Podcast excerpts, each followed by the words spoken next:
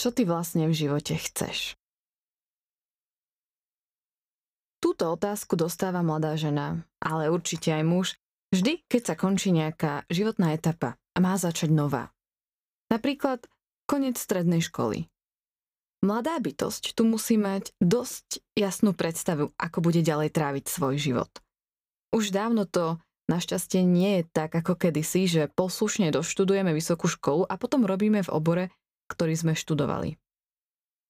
Vysokú školu definujú mnohí ľudia ako jedno z najkrajších období. Domnievam sa, že je to preto, lebo poprvé, nám na krk nedýchajú rodičia. Po druhé, milostné vzdychy počuť z vedľajších izieb a občas aj z tej našej. Po tretie, lebo si môžeme vydýchnuť, že 5, prípadne viac rokov nemusíme riešiť, čo so životom. Moja vysoká škola bola jedným veľkým typom alebo aj vtipom. Nevedela som, ktorú vysokú školu si vybrať a moje okolie očakávalo, samozrejme, že niečo predsa študovať budem.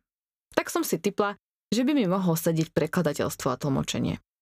Vďaka tomuto typu mám štátnicu z anglického a španielského jazyka a prekladám tak akurát nohu cez nohu. Nevadí, aspoň som zistila, čo v živote nechcem. Aj to je veľmi dôležité. Keď sa mi končilo bezstarostné obdobie vysokej školy, otázky typu čo ďalej, čo bude ďalej, začali vychádzať na povrch čoraz naliehavejšie. Bolo to veľmi nepohodlné, pretože ja som skutočne nevedela, čo chcem v živote robiť. Vedela som len, že chcem tvoriť. A to nebola dostatočná odpoveď. Moji spolužiaci tiež presne nevedeli, čo chcú po škole robiť, ale aspoň sa snažili. Mali popri štúdiu brigády či iné pracovné úvesky. Odborne povedané, profilovali sa a nadobúdali prax. Ja som sa venovala bohemstvu. Hrala som v študentskom divadle a s kamarátkou Evou sme organizovali súkromné recitačné večery. Hm, recitovali sme básne a iné prejavy a na tieto účely sme si zohnali aj rečnícky pult, vázu a karafiát. Dáte mi teda za pravdu, že keď sa ma niekto opýtal, čo chcem robiť po vysokej škole, bolo pre mňa ťažké odpovedať, že chcem len tak písať či recitovať. Po skončení výšky prichádza obdobie, ktorému ja hovorím načatý život. A v tomto živote, ako hovoria u nás na dedine, všetci treba zeška zarazic. Ako si tak žijeme, tak sa ľudia pristavujú a komentujú naše žitie. Napríklad vetou Proč sa více neusmiejete, slečno? O mnoho častejšie sa jeden druhého nenápadne opýtame, ako sa má alebo ako ide život – ja tieto otázky nemám rada. Nie preto, že ma konfrontujú s vlastnou existenciou, ale preto, že k ním pristupujeme povrchne. A pritom sú to otázky, ktoré majú potenciál hlbokej podstaty. Na hlboké odpovede nie je čas a vlastne to aj tak ľudí nezaujíma. Majú čo robiť, aby si odpovedali na svoje vlastné otázky. A čo je ďalší smutný medziľudský jav, ľudia prichádzajú o dar byť dobrými poslucháčmi. Nedávno som mala naozaj mimoriadne krásne obdobie života. Nebolo spôsobené ničím špeciálnym, asi len tým, že som bola na úrade práce a dostávala slušnú podporu. Vtedy som pri otázke, ako sa máš, odpovedala naozaj úprimne a zároveň stručne. Nikdy predtým mi nebolo lepšie. Mali ste vidieť to zaskočenie i údiv v tvárach ľudí. Ľudia nie sú pripravení počuť abnormálne nenormálne pozitívnosti. Alebo si len nezvyknú spájať úrad práce s niečím pozitívnym? Potrebujú počuť, že sa máme priemerne. Na hovno. Ide to. Úprimnú odpoveď dostávame len zriedka a preto sa ľudí bežne nepýtam, ako sa majú. Radšej kladem otázky typu, čo cítiš? Alebo, aké si mala ráno? Čo ti spravilo radosť? Môj kamarát Karol sa ma napríklad pravidelne každý týždeň zvykol pýtať, Žaneto, jaká je tvá vize? čase, keď sa ma to pýtal, sme si neboli nejako zvlášť blízky. Najvyššie mi tieto otázky kladol v práci počas toho, ako sme stáli v rade na kávu. A v práci sa predsa máme zapodievať prácou, nie nejakou svojou víziou. Keď nastúpime do práce a začneme viesť dospelý život, sme tak upriamení na to, aby sme ho nejako žili, že zabúdame, že ho môžeme tvoriť.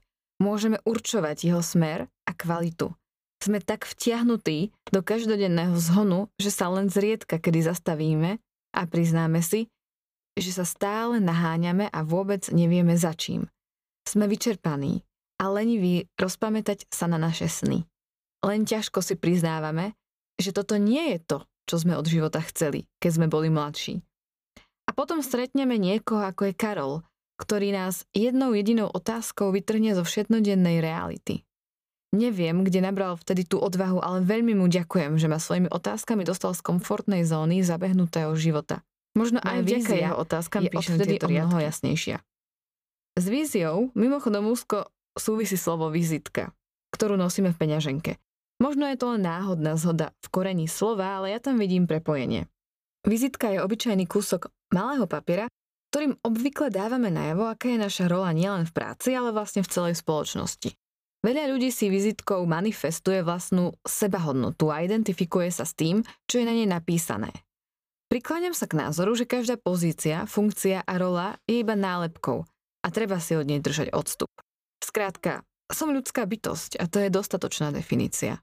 Všetko ostatné, každé vymedzenie je len odklon od podstaty bytia. Tu už možno zachádzam do akejsi metafyziky a to veru nie je môj odbor. A čo je môj odbor? Musím mať nejaký odbor? Zdala som sa potreby mať zadefinovanú náplň práce a na svojej vizitke som svojho času uvádzala len meno, číslo, e-mail a vetu Nejde o to, kde som a čo som, ale či reálne som, keď som tam, kde som. Raz sme boli na pive s našimi veľmi dobrými a úspešnými priateľmi a padla tam otázka, čo by som v živote chcela robiť, kde sa vidím v dlhodobom horizonte. Len pre upresnenie, všetci sme v tej dobe mali okolo 25 rokov, takže síce načatý život, ale stále celý pred sebou. Na túto otázku som nikdy nemala jednoznačnú odpoveď. A tak som odpovedala úplne prirodzene a zo srdca. Chcem byť v živote šťastná. Reakcie poslucháčov boli kladné a povzbudivé. No potom sme prišli domov a môj priateľ sa ma spýtal, čo to bola za odpoveď s tým šťastím. Veď je to samozrejmosť. Všetci chcú byť predsa šťastní. To ani netreba zmieňovať. Naznačil mi, že v tej chvíli sa žiadalo odpovedať konkrétnejšie. Napríklad, čo ma baví, aké sú moje plány, ambície. Moja odpoveď ho sklamala, pretože vedel, že mám naviac. A veľmi si prial, aby si toho boli vedomí aj ostatní. Viedli sme potom ešte dlhý rozhovor na tému ja a moja kariéra a dospeli sme k tomu, že musím vedieť, čo chcem v živote robiť, lebo inak budem len dokola plávať v mori náhodných okolností. Na mori nie je nič zlé, ale bolo by lepšie mať nejaký maják, víziu a ideálne aj odvahu. Ani jedno, ani druhé som vtedy nemala a tak mi ostávalo ísť vyšliapanou cestou a viesť podobný život, chcieť podobné veci a podobnú kariéru ako moje okolie. Ľudia, ktorými som bola obklopená, boli dosť úspešní. Prerazili a robili veľmi inovatívne joby v startupoch a zvučných korporátoch. Nemala som dosť vnútornej sily ostať sama sebou, tou poetickou dušou. A tak som si rázne vstúpila do svedomia a zaumienila si preraziť. Tak ako oni. Povedala som si, že na to mám a stačí len trocha viac makať. Prijala som to za svoj nový cieľ a čo sa dialo ďalej, približím v ďalšej kapitole čo ty vlastne v živote chceš, je len inak zaobalená väčšiná filozofická otázka. Čo je zmyslom tvojho života? Túto otázku si môžeme klásť neprestajne a dookola a stále sa budeme len domnievať. Paradox tejto otázky a vlastne všetkých veľkých otázok je v tom, že nepotrebujú byť zodpovedané. Stačí, keď budú kladené. Odpoveď neexistuje. Ak by existovala, tak by sme prišli o rozmanitosť života. Takže ak sa vás niekto najbližšie opýta, čo ty vlastne v živote chceš, môžete odpovedať aj takto. Chcem si užívať proces pýtania sa, čo je zmyslom života. Ten proces môže trvať krátko alebo dlho. Dôležité je, aby z neho vyplynul pokoj. Práve pri písaní týchto riadkov ma oslovil mladý muž, či si ku mne môže prisadnúť a popovídať si. Odmietla som, pretože viem, čo v živote chcem a viem, čo chcem aj v tejto chvíli. Dokončiť kapitolu. Čo ak je zmyslom života práve prežívaný okamih? Keď sa na ten rozhovor s priateľmi pozerám spätne, myslím, že moja odpoveď bola síce banálna a naivná, ale určite nie celkom bežná. Veď koľko ľudí dnes vedome pracuje a usiluje sa o dosiahnutie pravého šťastia? Stojím si za tým, že chcieť od života len obyčajné, každodenné šťastie stačí.